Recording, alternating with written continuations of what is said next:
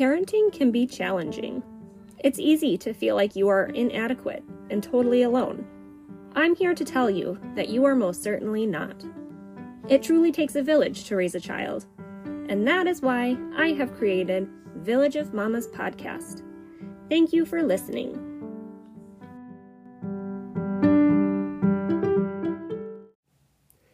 Hey guys, Tiffany here with the Village of Mamas podcast. Thank you so much for joining me today. If you can tell, hopefully not, but if you can, I am kind of stuffy in the nose. We are going through a little bit of a head cold. Surprise, surprise, because school has started. So bring on all the sicknesses. Where's my vitamin C? So just to recap, last week, Thursday, we talked about social media and the impact it really has on somebody's mindset. And for today's episode, I wanted to talk about routines and how incredibly important they really are. In our house, we, Monday through Friday, have a very strict schedule because it has to be that way. If we don't have a strict schedule, it's just flying by the seat of your pants, and it drives not only me crazy, but it is a notable difference in the kids also. So when we have school, and you know, we are in, I think, the third week of school here, and new routines have needed to be implemented. And finally, I think, I'm hoping that the routine is sticking. I'm starting to see those small changes that needed to get modified to accommodate the school year, like waking up a little bit earlier and going to bed earlier. Those type of tweaking in the schedules have really started to shine through now that we are past the beginning of school. But for the most part, I'm mainly going to be talking about our Monday through Friday type of schedule. Come the weekend on Saturday and Sundays, it gets to be much more lax because there isn't this huge priority to get dressed, get out the door on time, have breakfast really quick before school starts. That pressure just isn't there. So it's really, just really relaxed on those 2 days. So keep that in mind, that this podcast is going to cater more towards the Monday through Friday school schedule. With that being said, our house has always been bedtime, and it's going to sound crazy, you guys. Are you ready? Bedtime at 6 or 6:30. It's just what has always worked for our family. When I first had my oldest child, I had attempted going to work and dropping her off at her grandparents' house. That was the babysitter. And in order to make my work schedule work, we needed to leave the house by 5:30 in the morning, which meant she needed to be awake by 5, fed, dressed, diaper bag, ready to go out the door.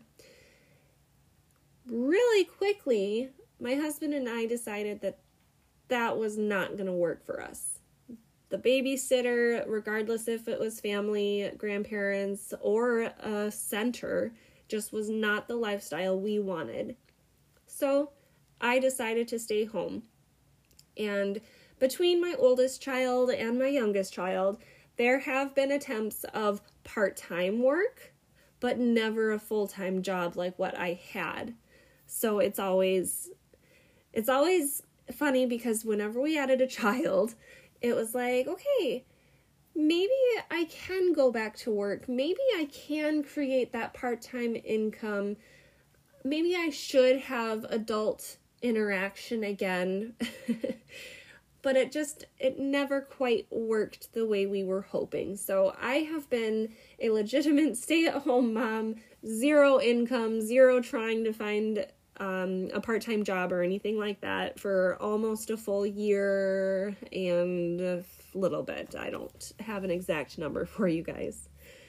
But that schedule, it just stuck with our family. So bedtime is always at 6 for my younger two, And now for school year, we have kind of stretched it to be 7, 7:30, and they're a little bit older, so they're playing harder and they're getting tired out during the day. So it's just kind of accommodated the later bedtime.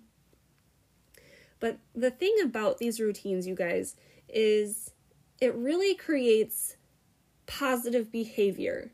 It encourages positive behavior, because in the mind of a child, it just makes sense. They don't know that they should get dressed for the day. And they definitely don't know the importance of eating a good meal, making sure that you have all the proteins and the fruits and vegetables. They don't know all that stuff. So it's important to make sure that you have a dedicated time between breakfast and then get dressed and, okay, this is playtime. And having that really blocked out throughout the day, and then maybe you can see some changes in their behavior if they're acting out emotionally, if they're acting out physically, if they're getting mad. Try creating a schedule. And if you have to, if you have been struggling in this department of podcast advice, write it out. Stick it on the fridge. Color it with your child, make it fun, put flowers on it or dinosaurs or whatever, but draw it out, put it on the fridge for your child to see, and go through it with them. Say, okay, we just woke up, let's have breakfast, and then, you know, move the little arrow to breakfast time. It's very similar to things that you would see in elementary school in their classrooms. They're very oriented in routines at school also. So having that dimension in your home can also help them when they get to school. So that is the first part. The behaviors really become apparent when your schedule is really mapped out throughout the day. And by all means, you guys, I have told you every podcast so far, I'm not the perfect mom. My schedules are not perfect every day. I lack in some areas one day and in the others the other days.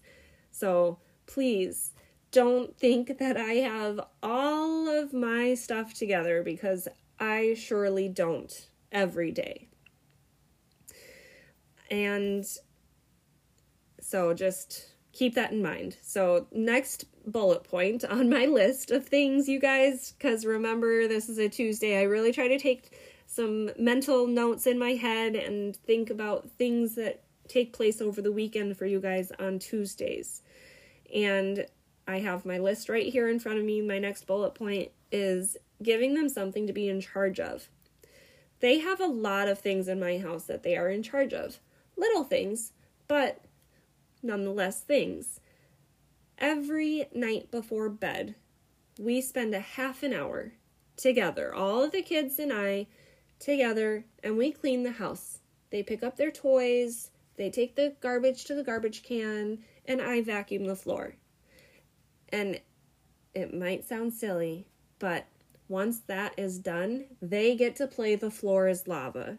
Because while I'm vacuuming, they can't touch the vacuum, and it's so much fun. Make it a game. Hurry, pick up all these toys or I'm going to vacuum them up. Anything to get them in charge of something makes them excited. And we've been doing this for a very long time also, so this is not a newly implemented routine. But making them feel proud to help you clean the house.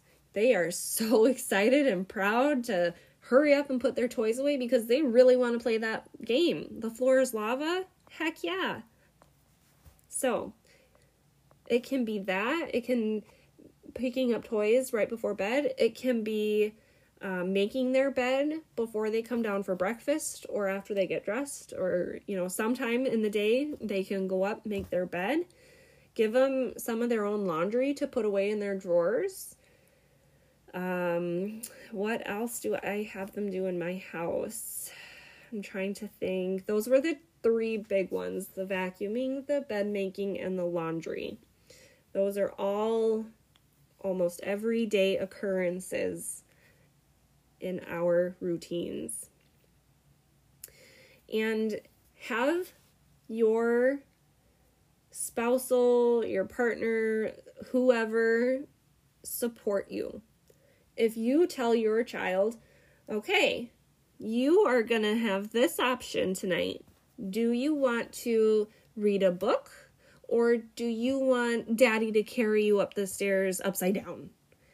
And once they choose, that's it. Don't give in to their cute little faces and sweet little voices. Sometimes it's fine. Other times, you gotta lay down the law. And you, as a mom, let me rephrase. Stereotypically, the moms are more strict. The stay-at-home moms are more strict because we have to be. For me, I am the stricter parent because I am home all day with the kids. I know what they try to get away with throughout the day. Their dad, who works full-time, doesn't know how truly sneaky they can be. So when you tell them, your child, that these are the two options they get tonight, your husband, partner, spouse, they should be on board with you. So you aren't left looking like the bad guy. They need to see, your children need to see that both of their parents are on the same page, and that means business. So, no, dad isn't the cool dad all the time. Dad really does lay down the law sometimes, and you better listen. That is important in our house, especially. My second oldest daughter really tries to get away with a lot of things, and I have to give my husband the death stare, you guys will know what look I'm talking about. I'll look at him and I'll just give him the look of don't you dare. Don't you dare give in to that cute little face of hers. And I kind of touched on it already. The school schedule is pretty influenced. Try to mimic it at your home. Mimic the cute little charts. Doesn't even have to be store-bought, you guys. Get a piece of computer paper, notebook paper, color on it with markers or crayons, and then use a pen or Sharpie to write out your schedule, and use a clothespin to move it to the next. I'm sorry, I'm struggling with this thought, apparently. But you guys know what I'm trying to say. Move the clothespin from one schedule to the next and make it easy.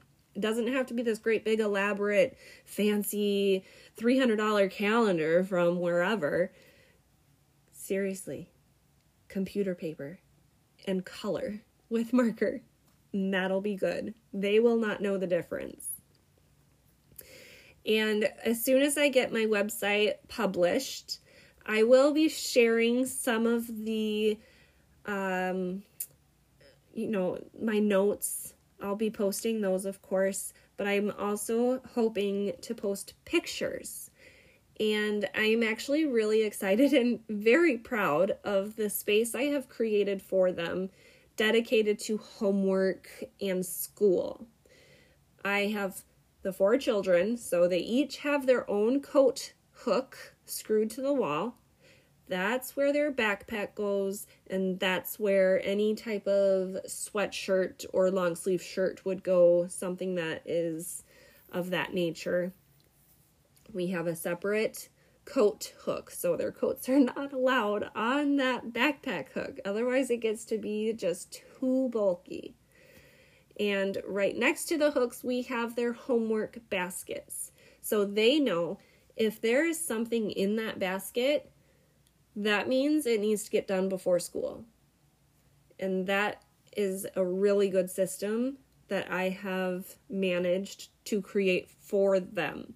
Because my oldest is in kindergarten. My second oldest is in 4K.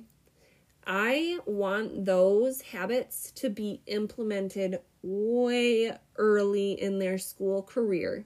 So when they get to 8th grade, freshman, those good habits are in place.